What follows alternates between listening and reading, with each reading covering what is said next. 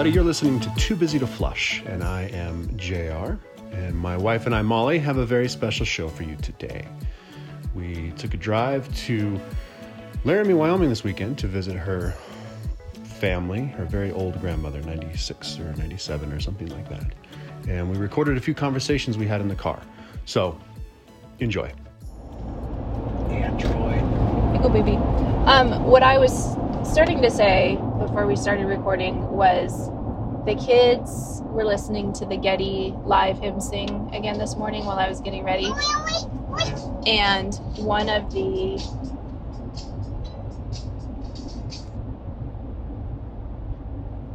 um,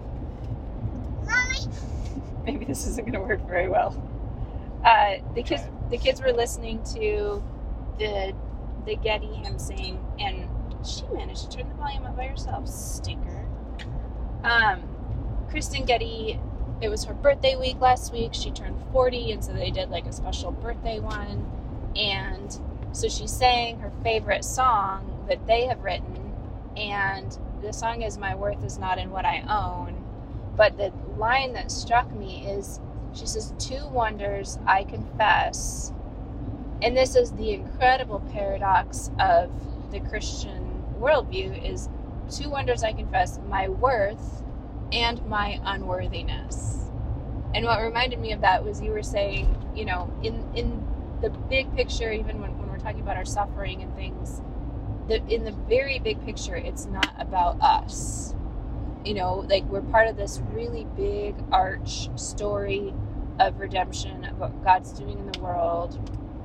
But at the same time, it is very much about us because God created each of us individually in His image. And because we're in His image, we have incredible worth.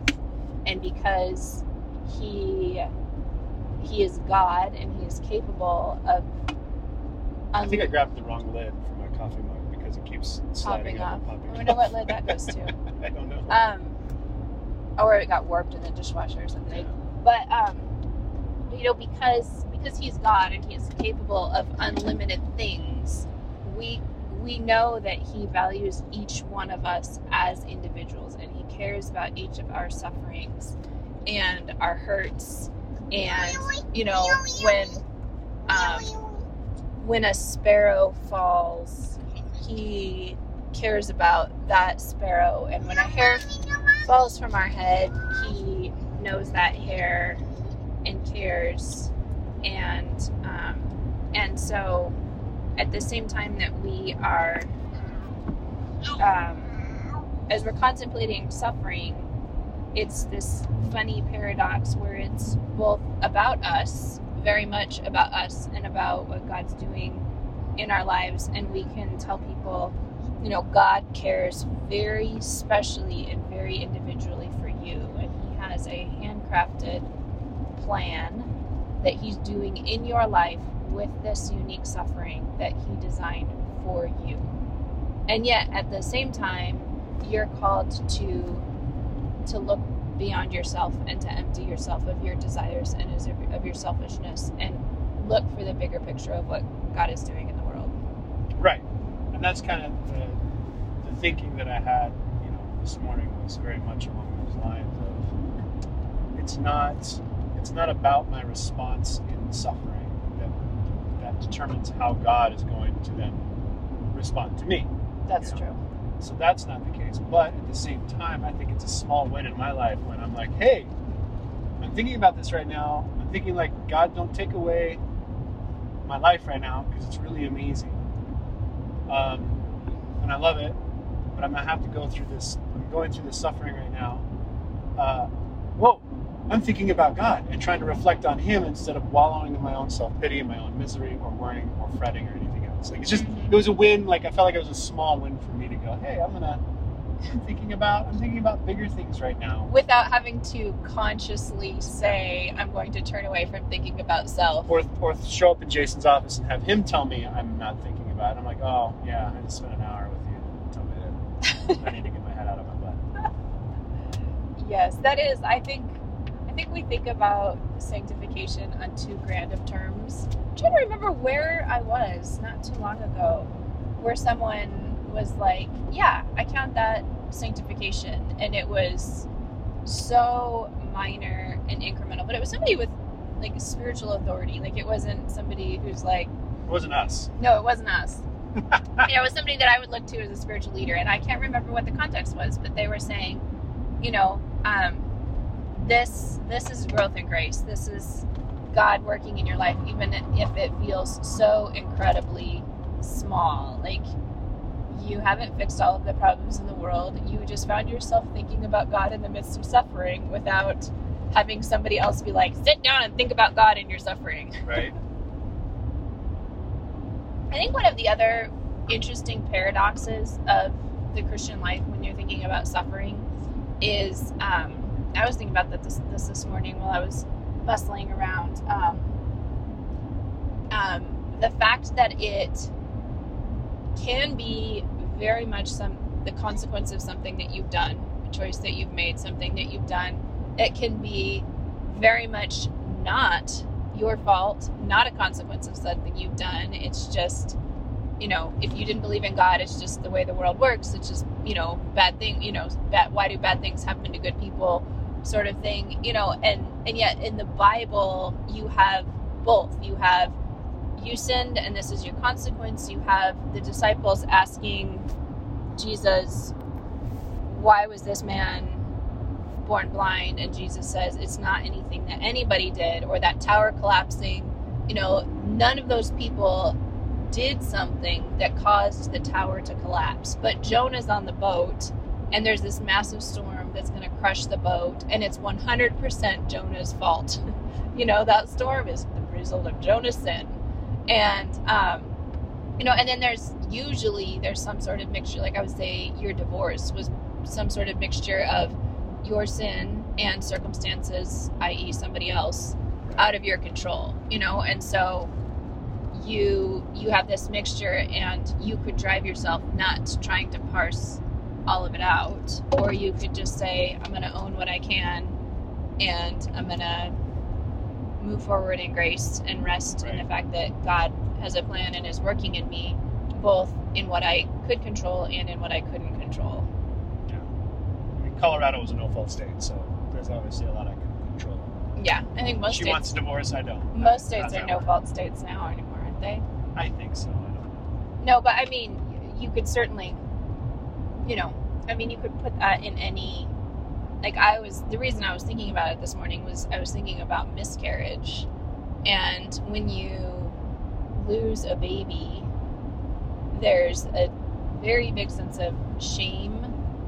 You know, even nobody's telling you this, but as a mom whose body failed me, you know, um, there's a sense of shame of like, what could I have done wrong? Did I, you know, I took this one medicine this once before I knew I was pregnant. Did that cause it? Am I not eating healthy enough? You know, do I have some underlying issue?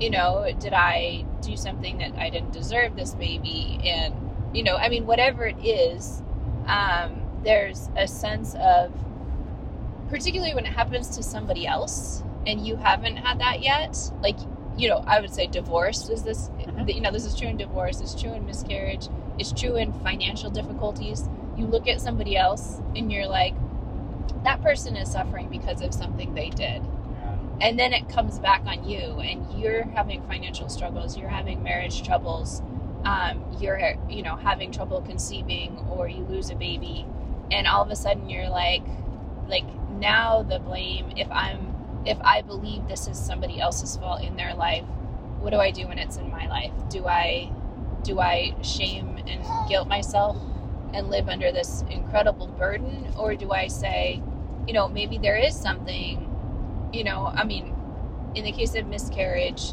there are underlying health conditions that can cause it, but it's totally a mystery a lot of the time. Yeah. And um, and you know, financial problems. You can have people working hard, being diligent, budgeting well, and they still hit hard times. You know, unexpected things come up. You know, and do you? How do you process internally? why you are suffering. And um, I think that's, I don't know, mean, I'm I'm now 40, and it's not something I figured out, and I fear that it's something we're gonna have to wrestle with. Well, I don't think it's yeah. I don't think we we can't. I mean, so much. No, not that we can't figure out why we're suffering. I mean, we can't figure like we can't find the balance of resting and working. You know, trust and obey. No, that makes sense. I my you could at least I can. I mean, you can go into a, a just a navel gazing hole uh, if you just sit around and try to figure out what is going on in your life that's causing you to suffer, and that. But that's a that's a the implication of a belief in God that God treat God treats you based on your behavior, and He doesn't do that.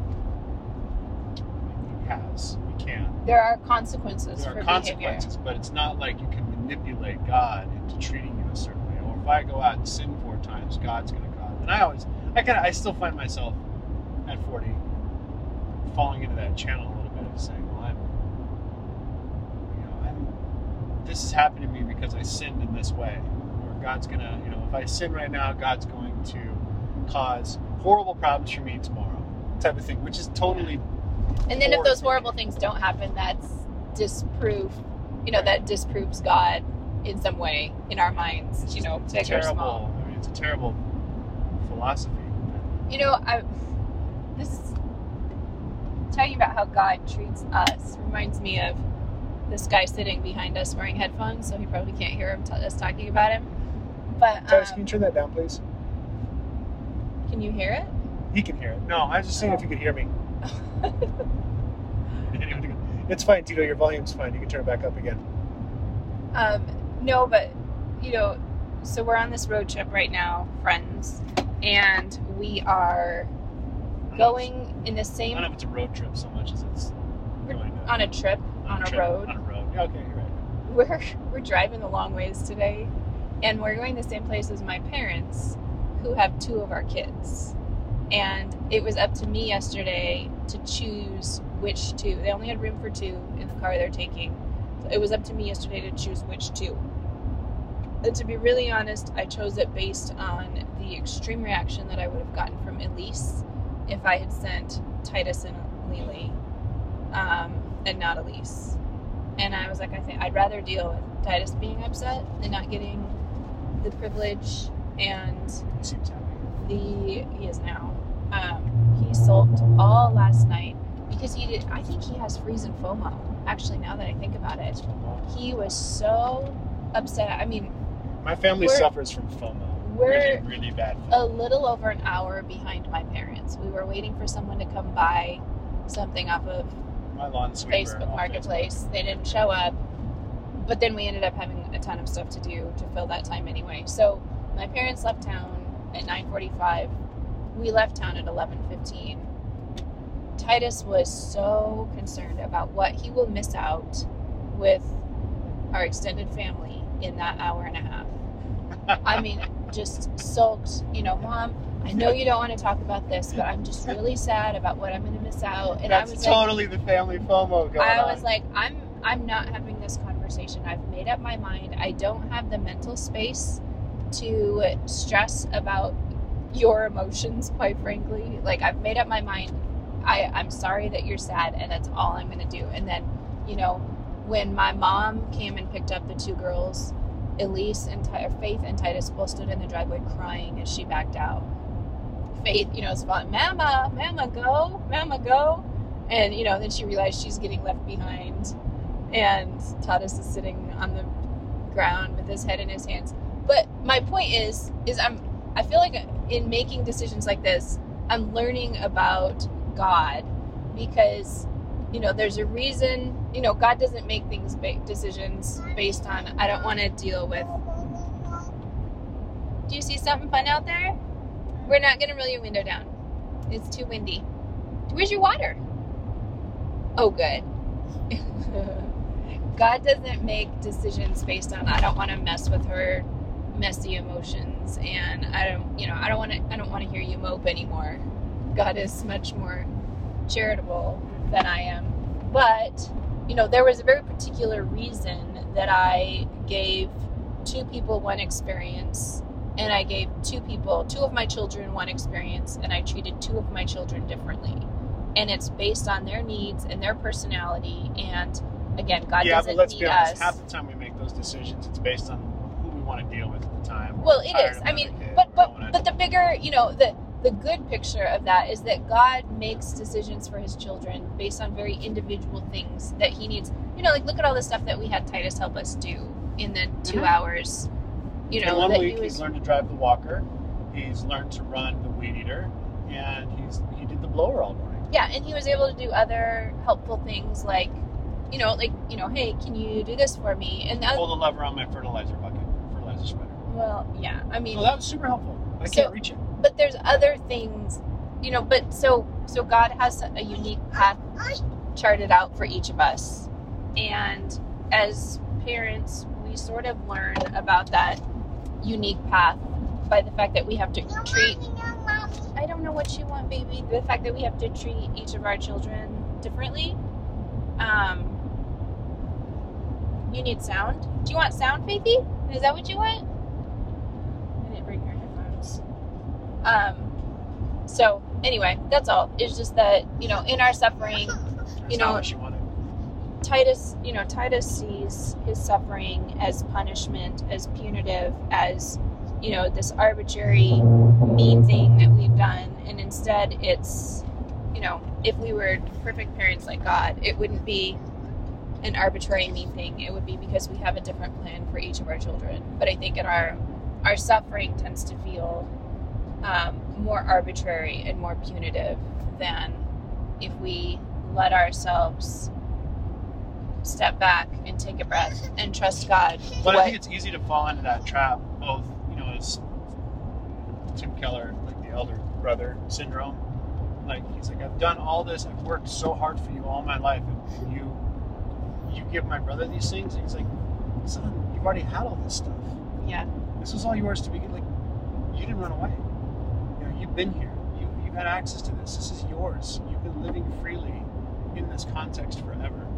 And it was a, like that was so profound. And I think I, I think I finished that book actually on on the way back and forth to Laramie. Huh. With- On an in the audio? Suburb- in the suburban, yeah, the audio book. oh, We've had a lot of really prominent conversations on this drive. we had the Airstream drive.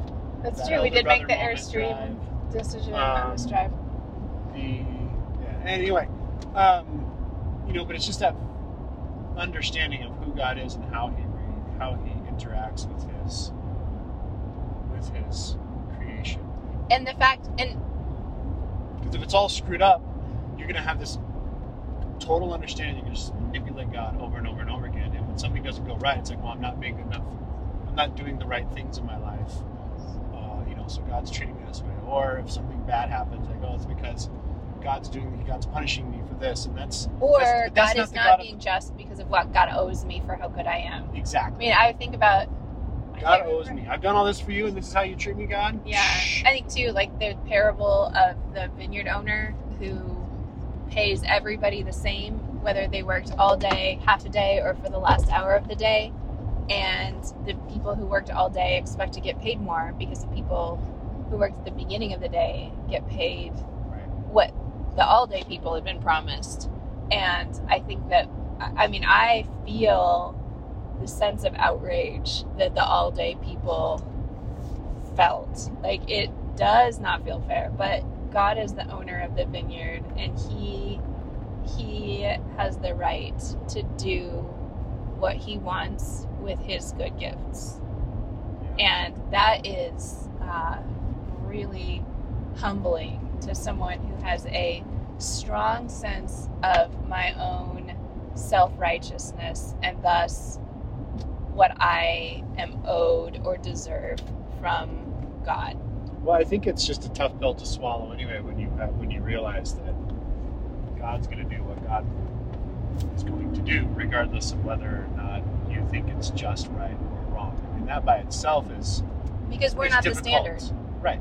It's, difficult to swallow It is. as in our human nature. But then we have to try to wrap our heads around. I mean, there's the disciples when Jesus says, Do you want to leave? And why is the semi pulling in front of us? I don't know. And The di- oh, he doesn't want to turn off his cruise a, no, there's a car on the side of the road. Um, That's fair. where you know Jesus says, "Do you too want to leave?" And they're like, "Where would we go?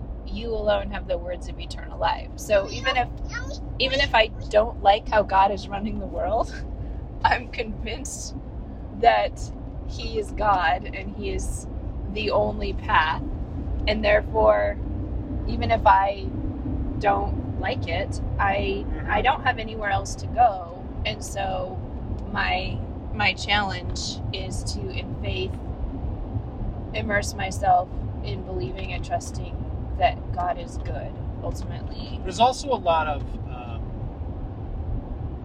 it's cool back. There's also a lot of uh, encouragement knowing that you're not responsible. That a lot of these things don't depend on you. Yeah. You're only responsible for doing the best you can. Or, you know, as I've told kids, kids are notorious for this. They will get angry with somebody and they will lash out physically or verbally. And it's like, why did you do that? Well, she did this. He did that. No, that does not give you an excuse to lash out in kind. And so there's a lot of like we respond well. Like we're required to respond well and do the best we can. We're not we don't have another standard than that. I mean perfection obviously, but that's never gonna happen. I don't know. The more I talk about it, the less it makes sense. No, you know what I just realized Faith's problem is on her Kindle? Um, I think she has to be connected to the internet to watch movies like her Daniel Tiger movie. So all it is is apps right now, and she wants to just watch a Daniel Tiger episode, and we don't have any downloaded for her to watch. So Uh, all she's doing is Well, I can turn on I can hotspot her. we might need to soon. I also don't remember the password to her. They're all the same. I don't remember what they are. It's my ATM pin. I'm not gonna say it here. Yeah, that's probably a good idea. So she she wants she wants to try to find Daniel Tiger to watch, and there isn't one. She's so cute. Um, one one last thought on the, you know, it's not up to, you know, we trust God with the results. We try to be faithful and trust God with the results. Is just in parenting in general. You know, I we talk about this a lot, but looking at families that we know with, especially with multiple kids, but it's like, how do you know? What did they do right? What did they do wrong? You know, and that's a very fuzzy gray thing because parenting is so between you and the Lord. And I mean, there's certainly right and wrong, but there's a lot of living by faith um, and figuring out what God's calling you as parents and you as a family to. And um, I think by design, so that we are, um, what's the judo term? Kazushi? Is that off balance? Off balance. I think that God keeps us kazushi in our lives because if we are on balance or if we feel like we're balanced, we live in our own strength. But well, if and we look at the areas in our lives where we're off balance, and we're like, I don't want this anymore. This is I'm, I'm tired of this. But do you want a different off balance? What is all that? uh, I don't know, Huh. big piles of white, Big something. piles of white something. Um, you know, do you want would, would another form of off balance be better? I don't know that I want that either. No, but I think I think we we in our desire to be self sufficient um, fight to have to feel balanced. Like we don't want to feel unbalanced anywhere, and we have this deep. At least I do have this kind of deep seated belief that um, you know I could achieve a life where there is no kazushi. I could achieve a life where I'm not off balance. Do you want a cookie, Faithy? Where I'm not off balance anywhere. And I Yeah. think, I mean, that's a lie because I look at, like, I look at my parents, I want a cookie. you know, I had like three of those last night. They were so good. Mel's That's why, Kitchen why Cafe. one, that's why one was missing. Mel's one end of Kitchen. Cafe calls them healthy chocolate chip cookies. And I'm not really sure what the healthier part is, except that maybe they have a little bit less butter than a normal oatmeal cookie, which is not like healthier. And There's some antelope on the health, you know, that doesn't make something healthier to me. Um, anyway, um, maybe it's because they have some fruit instead of all chocolate chips. Um, anyway, we'll share the link to Mel's Kitchen Cafe healthier oatmeal chocolate chip cookies. They're so good. Oh my goodness, I'm gonna squeeze her too hard by the time this trip is over. Is she being cute? She's cute, but This she is her first. This is her first road trip where she's uh, remembers it. Anyway. forwards. Oh, that's true. Um, um, no, I think I look at like my parents, and my parents still have stuff breaking on their lawnmowers and stuff they have fixed in their yard and sprinklers, and I'm like, man, you think by the time you're in your late sixties, like you could have arrived, right? like your house doesn't need repairs, like you know, and you know, and then but then your body starts breaking down too, and that's kazushi. Um, you know, but it's all like like all of life is God keeping you off balance because you have to keep turning away from self and turning back to Him and relying on Him for everything. But um, but I am deeply hard. resistant to accepting that fact. You know, I mean, subconsciously in my mind, I'm like, I have to own this and I have to accept it because that makes you know, it's like if you're say if you're out in the ocean, like you just swim with the waves, you don't fight it because that just makes it worse. Um, but um, you know, it just makes it worse to fight the fact that God's always going to keep us unbalanced because we live in a broken world because of our broken desire to be self-sufficient. But um, you know, we're never going to have the parenting thing figured out. We're never going to have a house that doesn't need repairs or cars that, you know, or a spouse that doesn't break things. you know, um, or a relationship that doesn't need maintenance. Or a son-in-law that doesn't break things. Like, I was helping your mom clean the kitchen on Sunday, and I drop a bowl, and she's like, "I hope that didn't break." Yeah, sorry, Kitty. Which one? One of the red ones. Oh, at least it wasn't one of our play ones. Anyway, you know, I've been tempted to pull into one of these RV, um, this massive RV place, and just go through just to get a feel for Mhm. space and things like that. Because I haven't spent much time in an RV or a camper. They probably have airstreams we can look at too. Do you want to Oh. borrow? Do you want to borrow? Um, Somebody's. we can probably borrow hula hands for a weekend every now and then, just just because it could. No, because it still involves sleeping in an enclosed space, a small space with faith at this point. True. I think it would be really hard on me as I've been following these like tiny shiny home and other families that live full time out of a camper or an RV, which honestly seems to be getting more and more popular. I um on the one family's thing, well both of them, people are constantly saying like we're working towards this. We're working on minimalizing we're working on getting rid of our stuff. We're fixing up our, our camper right now, um, and they're they're all. The goal is to live like this, and I mean I can. Obviously, takes a certain type of person to want to live out of a house, you know, a tiny, tiny, tiny house, and be always mobile, um, and to have your soul be satisfied by always exploring rather than by having a place. Um, but I think it would be really hard on me as an introvert to not have my people. You know, nobody is an island. We all need people. We all need to be in community, and it should be community outside of ourselves. And I think that, you know, I I see pictures of these families at campgrounds and their kids are making new friends and they're making new friends around the campfire and dad's musical and so he and like other dads that are camped out in this RV place are all playing music around the fire together. And that's maybe great for an extrovert. I would be constantly uncomfortable hmm. without having community that I was comfortable with. Like to always have to be playing the extrovert, meeting new people, making small talk, and to never just have the the comfortable companionship of someone that I know is a kindred spirit that I have an established relationship with that I don't have to work at forming relationship with. Well, even as an extrovert, that would make me really tired too, because there are there are a couple families that I just when I want to just like my people. I may not be their people, but they're my people, and I don't really care.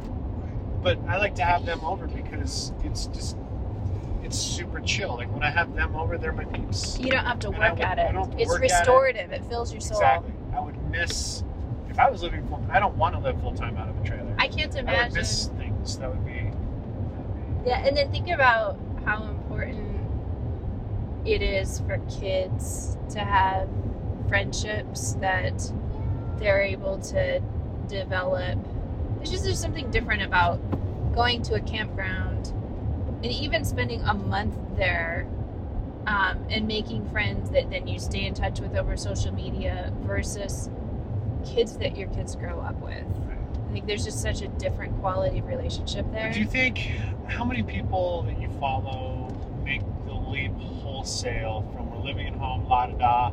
We have this huge urge to be minimal and to get rid of our stuff and, and live full time in a trailer. No, I think most of these people have been doing the camper thing for a while, and they just I don't know if they grow wild there or what, but right? I Most don't of know. It, most of them have already been sort of already. Um, I don't know. I haven't followed them that closely. Are you going to eat the nano? Okay. Um, I mean, I think that I think there's some of both. Um, some of them have gotten a taste for it and want to do it full time, and. I mean, I love the idea of minimal of minimizing. I feel like I'm constantly on a quest to minimize. and we have so much stuff. You know, we have a place to put all this stuff, and I just like I want.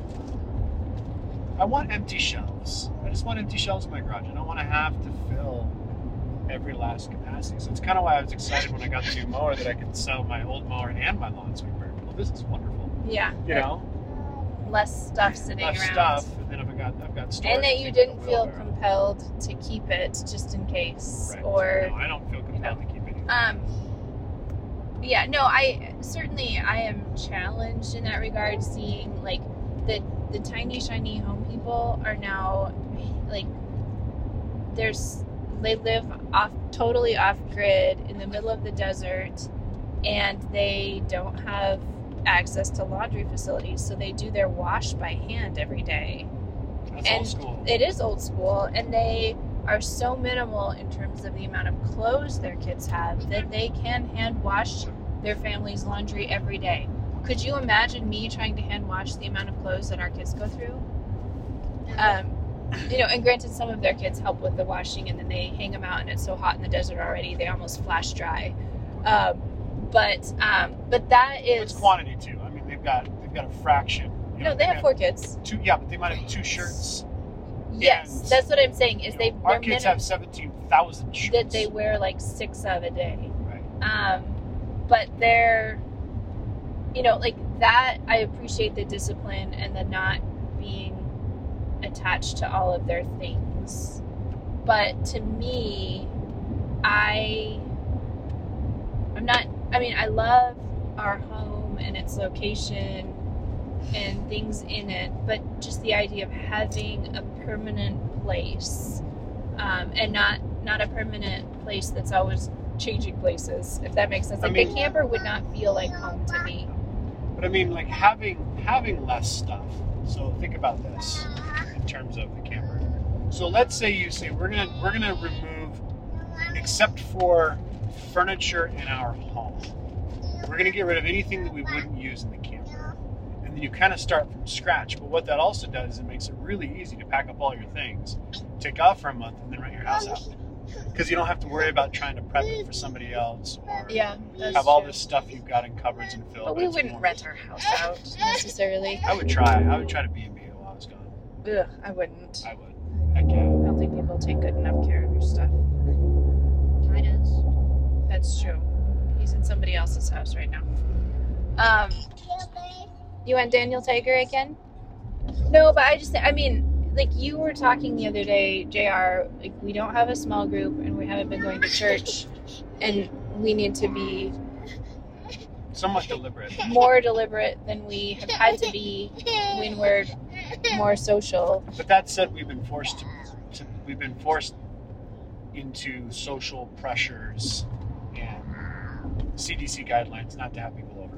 Yes, yes. So we've been trying But to be respectful of other people. I've had like some text conversations with a couple of friends who are like, kind of feel like I'm falling, kind of like the people who are like falling into a habit of not going to church, and I don't mind it. yeah. You know, the also Yeah. like I'm falling into a habit of not being outreach oriented, not looking out for other people. social and I'm kind falling, yeah, I'm falling into a habit of not being out there all the time, and I like it. And on the one hand, I think that a lot of us could have could use more time at home and more time with our families and a slower schedule. I think that's better for kids' it's, mental well being and things. But there's for sure. Do you want your Kindle back? Do you want it back? No, I wonder if there's an element of there's a balance there somewhere. Like if you suddenly find yourself going, man, I like Not I'm, being I'm around like people. not going. I'm, I'm liking not going to church, or I'm liking not being around people that perhaps. Um, I don't know why she wants, because she can't I'm gonna give English up, though. well. but she also can't be pleased But right now. there's that there's that element. uh, There's probably a balance there somewhere. Like if we do like that, then it, could be a signal that we've been doing too much, and we need to change, moving back into social things, change our change our lifestyle. Yes, that again though, I think speaks to the individual walk of faith. Like, you can't broadcast to everyone. You, you know, everyone needs to have learned from this that. You know because your kids' mental well-being is better, or you've enjoyed the family time. Everyone needs to stop doing all the things and be at home more. You know, because some people, you know, need to be pushed more in that direction, and some of us who are like kind of like not having anywhere to go, nothing to do. Like, I don't want to re enroll my kids in anything because I don't like having to be anywhere any day of the week. Yeah. See, there's there's an You know? extreme that's probably not Yeah, and I, you know, I I've missed some of my friends, but you know, I haven't had the accountability of you know people asking me how I'm doing, um, and you know that's not good. So, you know, everybody has their own balance to find, but Well, um, for those that aren't familiar, um, our normal routine before coming into all of the end of the world stuff with COVID, we would do Tuesday and Thursday evenings were set aside for judo, and that would be a, a roughly about a three-hour affair, two blocks, uh, twice a week, Tuesdays and Thursdays. and three of the kids do the classes, and Jared would help with the classes. Yes, so we all do it name. together as a family. So that's really, it's really tolerable. And we Um, would try to have people over on Wednesdays. Yes, we try to have people over on Wednesdays. Sometimes we try to do something on Fridays and Saturdays, but that really was kind of the only thing we do. Then Sunday was typically church. We'd go over to your parents. We'd spend all day at your parents' house, and that was the day we I kind of set aside. I'm not going to do anything those days. But then during ski season, Saturdays become uh, Saturdays become ski, you know, ski days. And that didn't seem like a lot, but now moving back in, it really even just those two activities feels like a lot. Yep. It feels like a lot. It does because it's nice to be have a family dinner every night of the week and not two nights be rushing meals and rushing to find gis and belts and But it's also not and- necessarily like I don't know that it's necessarily. Is it healthy to have that much isolation where you don't do anything except go to church on Sunday? you know again I think that's kind of a cultural thing because look at the Wilders you know Laura Ingalls Wilder like they literally did not see another family for the entire winter every winter of the books that we read you know some of them I mean Pa would go across the street to the store to get news you know but she didn't see she saw maybe one or two friends the entire winter you know and you know that was that's that is what it is right? Um, just different culture but i think for sure we can affirm from scripture that that humanity was made for community and our bent is you know an extrovert's bent is maybe to use people you know to make themselves feel good or for enjoyment and an introvert's bent, bent is to avoid people for whatever reason not always but you know recognizing that god made us all to know others deeply and to be known and to give and to receive love. Um, and we all have to figure out what that looks like in our own lives and our families. But for me personally, and I know that I, th- I think of those two families that I referenced that are full time travelers, and I think they both have good relationships with grandparents that would probably be like their kids' most rooting. Like the one family spent two months hunkered down on like grandparent slash great grandparent property in Texas, and they were there long enough that the great grandparents helped grand grandparents great grandparents. So the parents' grandpa helped the kids plant a garden that they were actually able to start getting some fruit out of because in Texas it's hot and things grow faster than in Montana. But you know, so they've got they've got those roots, um, and then obviously both of these families homeschool, so they've got this like nomadic social media homeschool tribe that they're a part of as well. Um, but for me, um, I I want to have people in a place to come home to after I travel. I don't think that um, it would be good for me.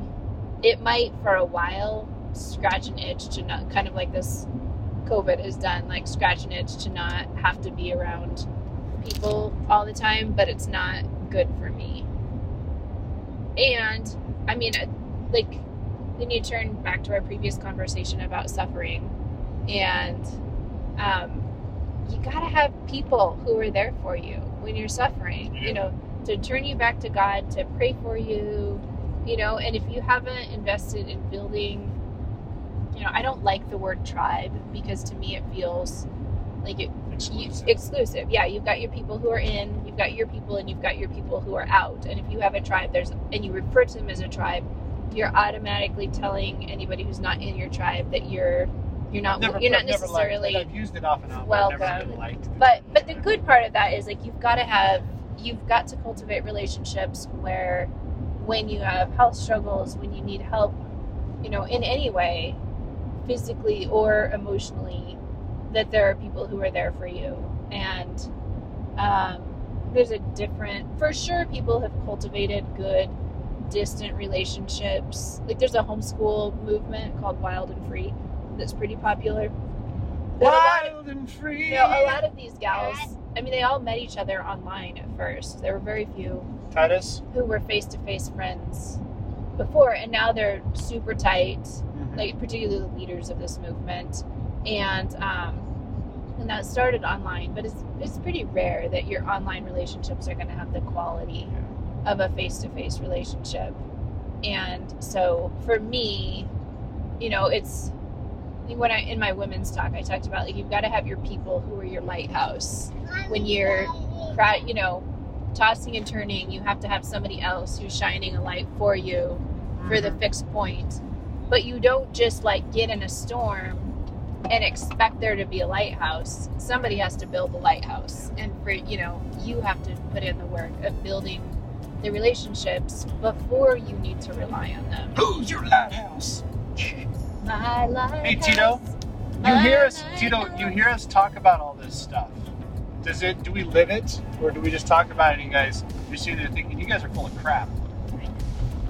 Kind of live it. Kind of live it, or kind of full of crap. What? Kind of live it. Well, hey, we're trying. It's better right? than nothing. It's better than nothing. I'll take it. What, you want to hold this? Okay, you can have my plastic carabiner. Titus, sometimes when we drive past over here, there's a rodeo going on. Probably not right now, though, huh? Nope, no rodeo.